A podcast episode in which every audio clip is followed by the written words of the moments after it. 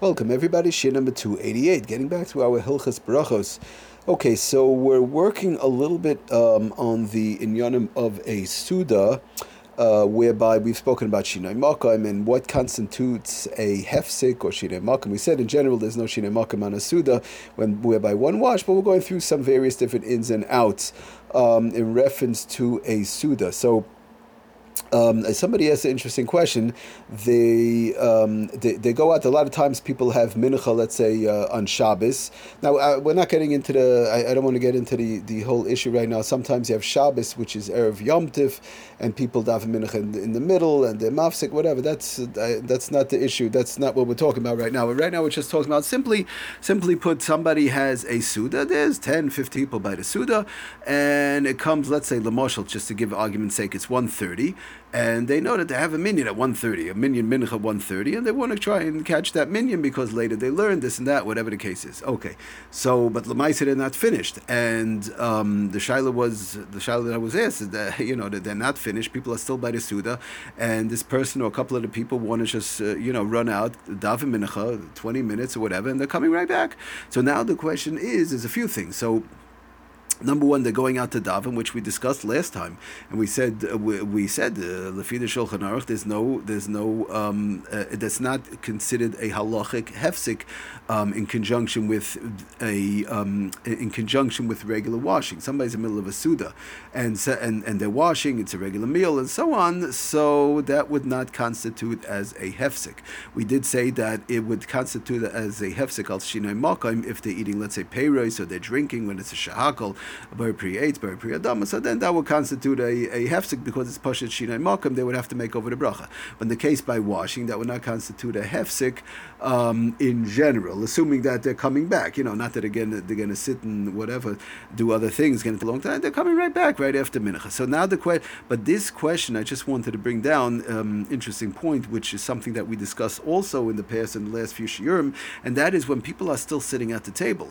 Um, and we said that even even when it comes to shahakal ha'etz and ha'adama, if you have people still sitting at this table and they were eating as a chabura, they were eating like together, not like in a restaurant style, but they were eating together, they were drinking together, eating together as a, you know, like a chabura type thing, and even one went out, so then they will not have to make a bracha when they come back, assuming that the people are still there eating and so on, continuing on. So kal v'chayma for sure by a a um, the Shulchan Aruch, the, the Mechaber himself actually brings down like that um, by a Suda itself. So by a Suda itself, the person goes out, they daven mincha, a couple of people go out to daven mincha, and there's still people sitting by the Suda eating, let's say, and and now they they want a bench and they talk after bench, they want a bench mezumin and and whatever the case is, you have three or more men, you have ten men, or whatever the case might be, but a couple of the men wanted to run out just to daven mincha because they have it at a certain time and they know later on it'll be hard for them. They won't be able to catch the minyan.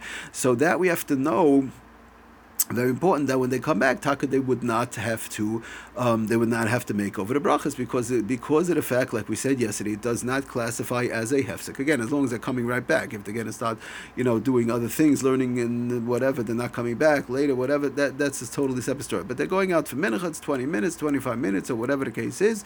They're coming right back. Everybody's still at the table, still eating, and still waiting for them, or whatever. So that's so you have two things. Number one, it's not a hefsek like like we saw in the Shulchan Aruch. Number one, because of the fact that they're washing middle of a suda. Number two, you still have people sitting at the table, mamish in the middle of the suda. So by them coming back, um, it would not classify as any hefsek at all. So this case comes up a lot, um, not a lot, but it comes up quite often. People uh, people have uh, you know they have a simcha, they have a larger uh, the you know the large family can I know it's at at the meal, and a couple of people want to run out catch catch mincha.